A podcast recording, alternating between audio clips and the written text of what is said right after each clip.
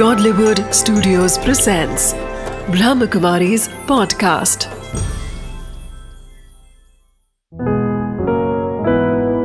चले आध्यात्म की ओर बीके उषा दीदी के साथ।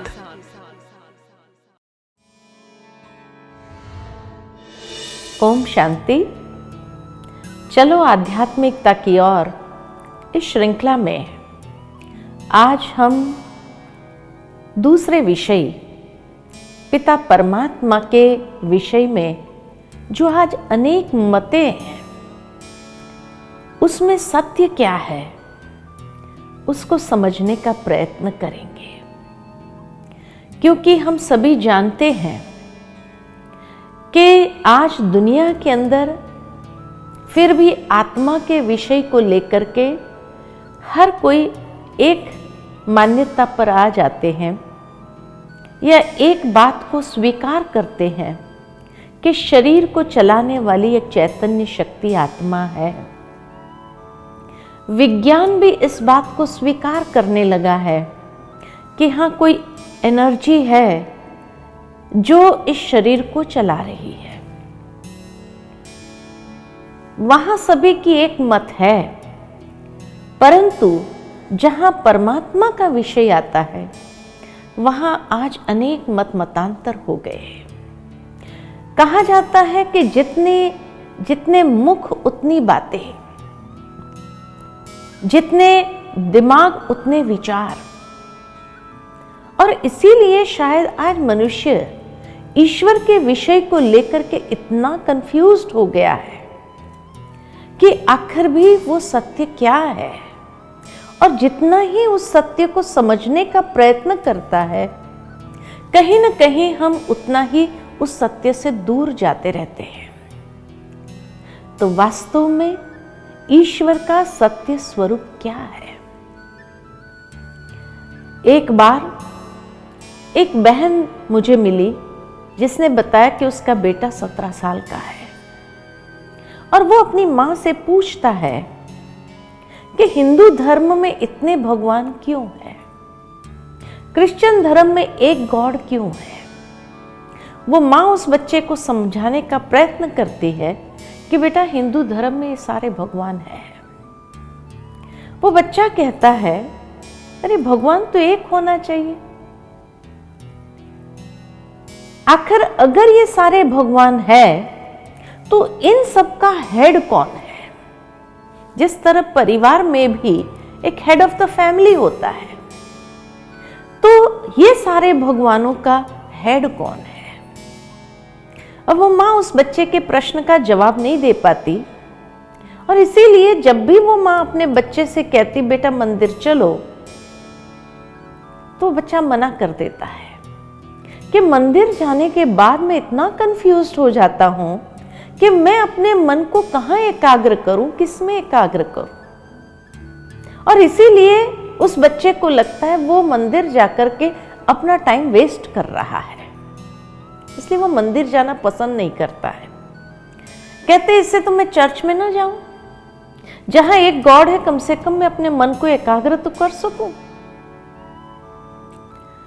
ये शायद उस माँ के समस्या नहीं है। जो अपने बेटे के इस बयान से इतनी उदास हो जाती है और उसको लगता है कि मेरा बेटा नास्तिक होता जा रहा है।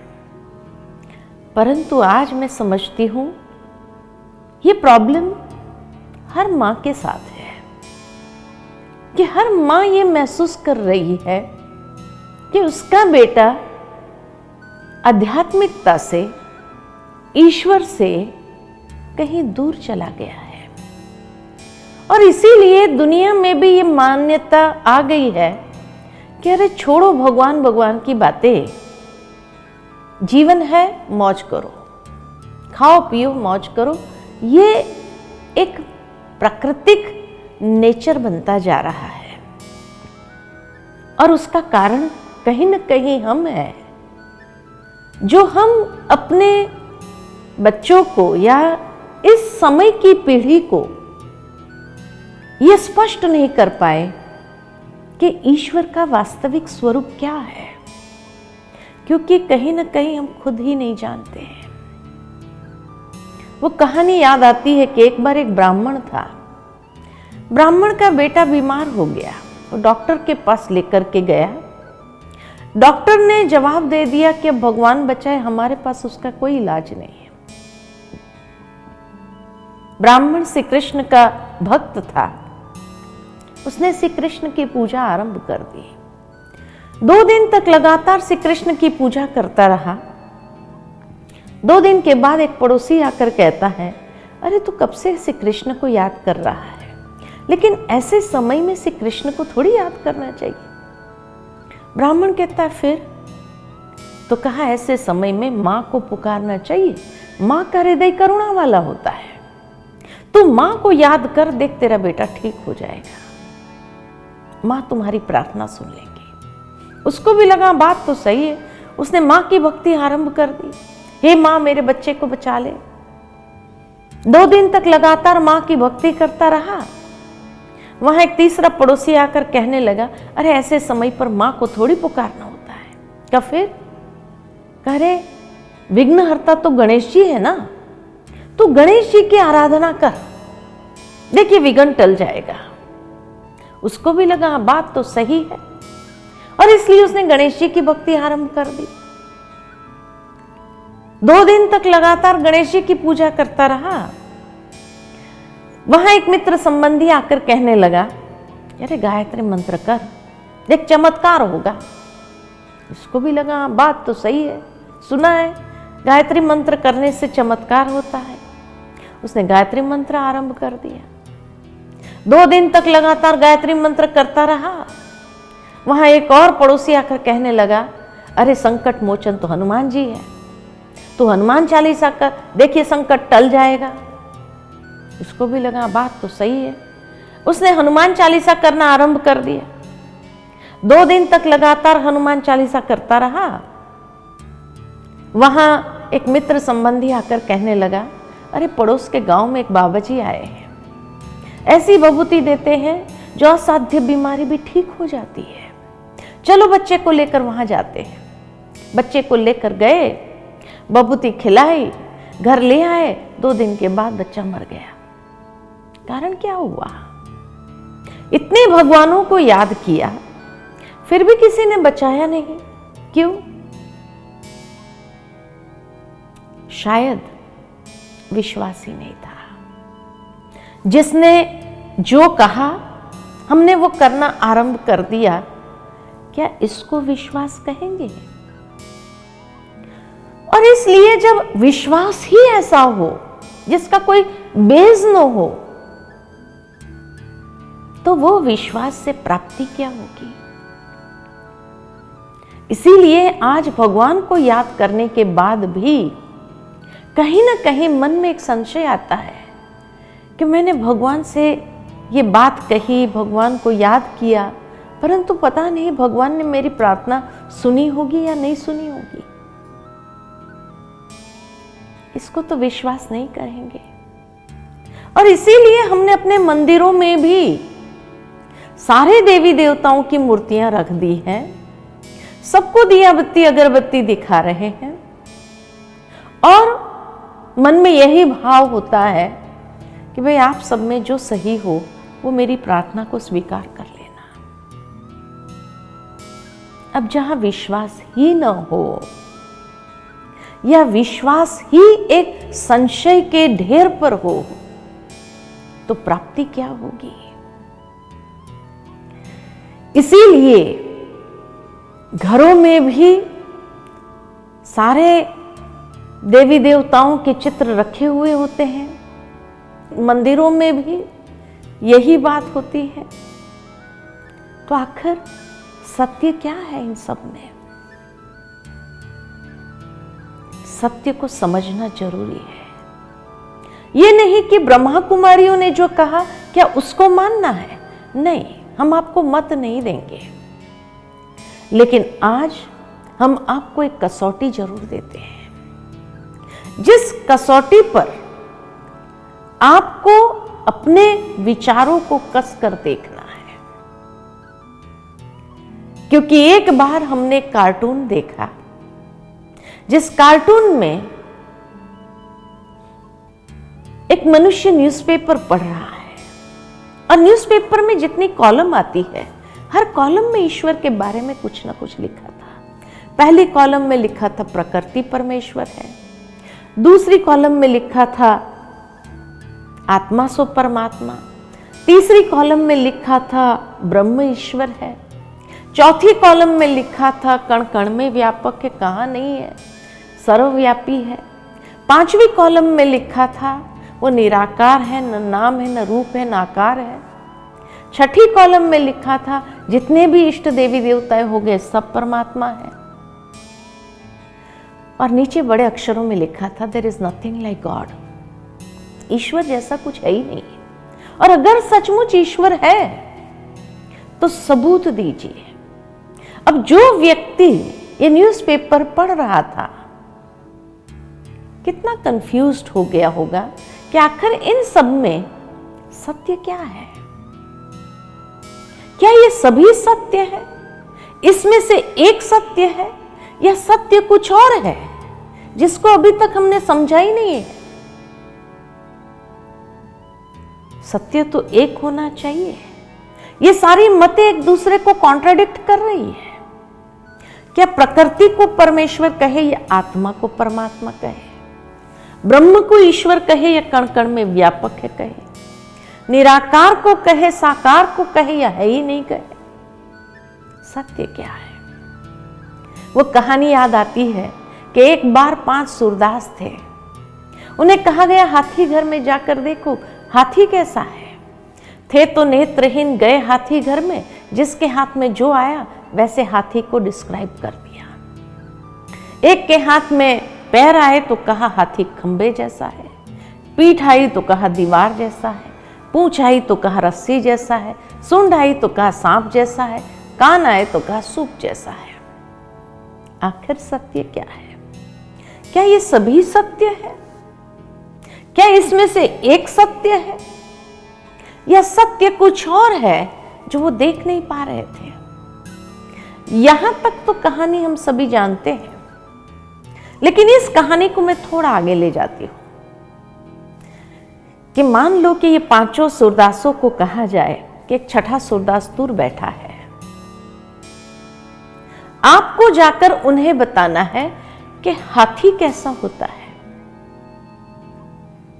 धीरे धीरे करके वन बाय वन एक एक सुरदास जाता है। पहला सुरदास जाकर उसको कहता है, देख भाई, हाथी एक ऐसा प्राणी है जो लंबा लंबा खंबे जैसा है। दूसरा जाकर कहता है, देख भाई, हाथी एक ऐसा प्राणी है जो सीधा सीधा दीवार जैसा है। तीसरा जाकर कहता है, देख भाई, हाथी एक ऐसा प्राणी है जो गोल गोल रस्सी जैसा है। चौथा जाकर कहता है, देख भाई, हाथी एक ऐसा प्राणी है जो एकदम लचीला सांप जैसा है। और पांचवा जाकर कहता है, देख भाई, हाथी एक ऐसा प्राणी है जो सूप जैसा, पंखे जैसा है। वन बाय वन, पाँचों की बातें सुनने के बाद ये छठा सुरदास क्या समझेगा कि आखिर हाथी कैसा है? हर कोई आता है, अलग बात कहता है। आखिर सत्य क्या है? लेकिन फिर भी विश्वास कर लेता है कि पाँच ने तो महसूस किया है ना, वो झूठ थोड़ी बोलते होंगे। होगा कोई ऐसा प्राणी जो घड़ी घड़ी रूप बदलता होगा? विश्वास कर लेता है। अब एक छठे सूरदास को कहा जाता है, एक सातवें सूरदास और दूर बैठा है। आपने जो समझा, वो उसको जाकर बताना है कि हाथी कैसा है। अब ये छठा सूरदास जाता है सातवें सूरदास के पास और कहता है कि देख भाई, मैंने तो महसूस नहीं किया। लेकिन पाँच ने जो महसूस किया, उन्हें, उन्होंने जो मुझे बताया, वो मैं तुझे बता रहा हूँ कि हाथी एक ऐसा प्राणी है जो बहुरूपिया है। घड़ी घड़ी रूप बदलता है। कभी तो वो खंबे जैसा हो जाता, कभी वो दीवार जैसा हो जाता, कभी वो रस्सी जैसा हो जाता, कभी वो सांप जैसा हो जाता। और कभी तो वो पंखे जैसा हो जाता है। अब सातवें सूरदास का आईक्यू लेवल हाई था। इंटेलिजेंट था, समझदार था। नेत्रहीन सारे ही थे। लेकिन वो छठे सूरदास को कहता है, अरे भाई, इतना तो तू समझ। एक बात कहे। आखिर कोई व्यक्ति या वस्तु रूप रंग बदल सकता है। रंग बदल सकता है। लेकिन पूरा स्केलेटन ही बदल दे, ढांचा ही बदल दे। ऐसा कभी हो सकता है? ऐसा तो नहीं हो सकता है। छठा सूरदास कहता है कि देख भाई, पाँच ने तो महसूस किया ना, वो झूठ थोड़ी बोलते होंगे। तुम्हें मानना है तो मानो, नहीं मानना है तो छोड़ दो। सातवां सूरदास कहता है कि देख भाई, थोड़ा तो अपना विवेक से कार्य लो, समझने का प्रयत्न करो। पाँच ने कह दिया, लेकिन कहीं ना कहीं कुछ मिसअंडरस्टैंडिंग हो सकती है। तो छठा सूरदास अपनी बात पर अड़ा हुआ था, कहता है, तुम्हें मानना है, मानो, नहीं मानना है, छोड़ दो। मैं तो मानूँगा। सातवा सूरदास कहता है, मैं नहीं मानता आई डोंट बिलीव दिस मैं इस बात को स्वीकार नहीं कर सकता। कहा, ठीक है, नहीं करो। कहीं हमारी हालत भी ऐसी तो नहीं हुई। हमारे ऋषि मुनियों ने अपने अनुभव के आधार से ईश्वर की साधना की, तपस्या की और ईश्वर के कोई गुणों को महसूस किया। उन्होंने मनुष्य को वो बात कहने का प्रयत्न किया। ईश्वर के विषय में है। किसी ने प्रकृति में कुछ महसूस किया, कहा, प्रकृति परमेश्वर। किसी ने किसी आत्मा से कोई प्राप्ति कर ली तो कहा, आत्मा ही परमात्मा है। किसी ने कण कण में कुछ महसूस किया तो कहा कण कण में ईश्वर है।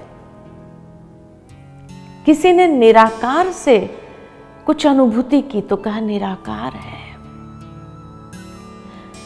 किसी ने कुछ साकार इष्ट देवी देवताओं से कोई प्राप्ति कर ली, कहा, यही ईश्वर है। लेकिन आखिर सत्य क्या है? नेत्रहीन, ज्ञान चक्षु विहीन हर कोई है। इसीलिए श्रीमद् भगवत गीता में भगवान ने अर्जुन से यही कहा कि, हे अर्जुन, इन चरम चक्षुओं से तू मुझे नहीं देख सकता है। ज्ञान के चक्षु से मुझे समझ सकता है। यानी ईश्वर देखने की चीज़ नहीं है, समझने की, अनुभव करने की आवश्यकता है। और इसीलिए जो सूक्ष्म होता है, उसको अनुभव करना शायद बहुत मुश्किल होता है। तभी ईश्वर के बारे में इतनी सारी मतें हो गई। तो परमात्मा कौन है? उसके लिए आज हम आपको एक कसौटी देते हैं, जिस कसौटी पर आप अपनी मत को, अपनी मत को कस कर देखो। सत्य है, नहीं तो सत्य को प्राप्त करो। पहली बात, ईश्वर उसको कहा जाता है जो सर्वधर्म मान्य हो। जिसको सभी धर्म वाले ईश्वर के रूप में स्वीकार करे, उसको कहेंगे सत्य। ये नहीं कि हिंदुओं का भगवान अलग है तो मुसलमानों का अलग है तो क्रिश्चियनों का अलग है। गॉड इज़ वन परमात्मा एक है। दूसरी बात, परमात्मा उसको कहेंगे जो सर्वोच्च शक्ति हो, जिसके ऊपर कोई नहीं होना चाहिए। जो सर्व का माता पिता, बंधु, गुरु, शिक्षक, रक्षक हो, उसका कोई माता पिता नहीं हो सकता है। इसीलिए प्रार्थना में मनुष्य यही गाते हैं, त्वमेव माताश्च पिता, त्वमेव त्वमेव बंधुश्च सखा, त्वमेव त्वमेव विद्या द्रविणम त्वमेव त्वमेव सर्वम मम देव देव। कितना सुंदर कि सर्व संबंध उस ईश्वर से जोड़ सकते हैं। वो सर्वोच्च शक्ति है, जिसके ऊपर कोई नहीं हो सकता है। तीसरी बात ईश्वर उसको कहा जाता है जो सर्वोपरे हो। अर्थात मनुष्य आत्माएँ संसार के अनेक चक्रों में आते हैं। लेकिन परमात्मा सभी चक्रों से पर है। न्यारा न जन्म है, न मृत्यु है, न देह है, न देह के संबंध है। अजन्मा, अकाल मूर्त, जिसको काल नहीं कहा सकता है। अकर्ता, भोक्ता तो जो संसार के विभिन्न चक्रों से पर है। चौथा परमेश्वर उसको कहेंगे, जो पर होते हुए भी सर्वज्ञ है, ज्ञाता है। जिसके पास संसार के आदि मध्य अंत का ज्ञान है, तीनों कालों का ज्ञान है। जो मनुष्य को ज्ञान के दिव्य चक्षु प्रदान करने वाले हैं, त्रिनेत्री और त्रिमूर्ति, जो ब्रह्मा, विष्णु, महेश के भी रचयिता है। और पांचवा परमेश्वर उसको कहेंगे, जो सर्व गुणों में अनंत सर्वशक्तिमान हो, जो सर्व गुणों में अनंत हो, सर्वशक्तिमान हो, उसको कहेंगे परमेश्वर। तो ये पाँच बातें कसौटी है। जिस कसौटी पर हमें अपनी मत को कसकर देखना है और सत्य को महसूस करना है, अनुभव करना है। क्योंकि तभी हम आत्मा की बैटरी को चार्ज कर सकते हैं। जब तक ईश्वर के वास्तविक स्वरूप को नहीं जाना, अपने आप को जोड़ा नहीं, उस परम शक्ति के साथ तब तक शक्ति प्राप्त नहीं होगी। स्रोत वही है, वहीं से शक्ति मिलेगी। आत्मा की बैटरी को चार्ज करने के लिए ये जोड़, ये योग बहुत आवश्यक है। अगले एपिसोड में हम देखेंगे कि ये सारी मतों में ईश्वर का वास्तविक स्वरूप कौन सा है, इस कसौटी पर कस करके देखते हैं कि वो स्वरूप कौन सा हो सकता है। ओम शांति।